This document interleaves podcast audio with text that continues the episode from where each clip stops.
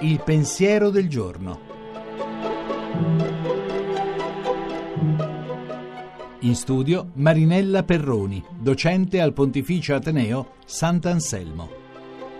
Una donna così, chi potrà trovarla? Così esordisce l'elogio della donna forte, o più probabilmente di donna sapienza, che chiude il libro biblico dei proverbi.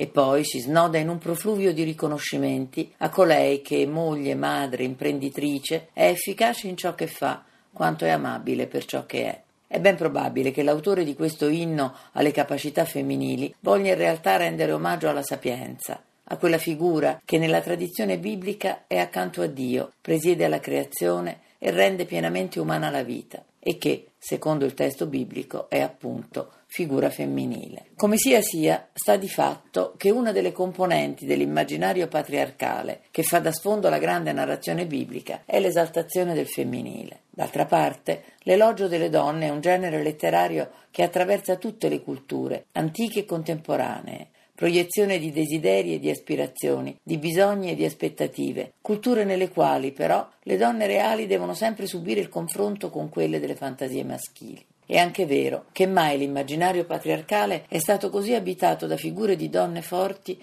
come nel nostro tempo, ormai socialmente emancipate, poliziotte e magistrate, medici e avvocate, sindache e agenti di borsa, così lontane dalle mogli e dalle amanti del repertorio romantico, perché così autonome e rampanti. Protagoniste sì, ma di fiction, dato che poi, quasi ogni giorno, veniamo raggiunti dal macabro bollettino dei femminicidi, sempre così tragicamente uguali uno all'altro, anche se sempre più efferati. Viene da domandarsi se nell'immaginario patriarcale, che ancora è e resta quello dominante, elogio e violenza non siano, in fondo, necessari l'uno all'altra, come lo sono il possesso e l'amore, o meglio, quello che in troppi si ostinano ancora a chiamare amore.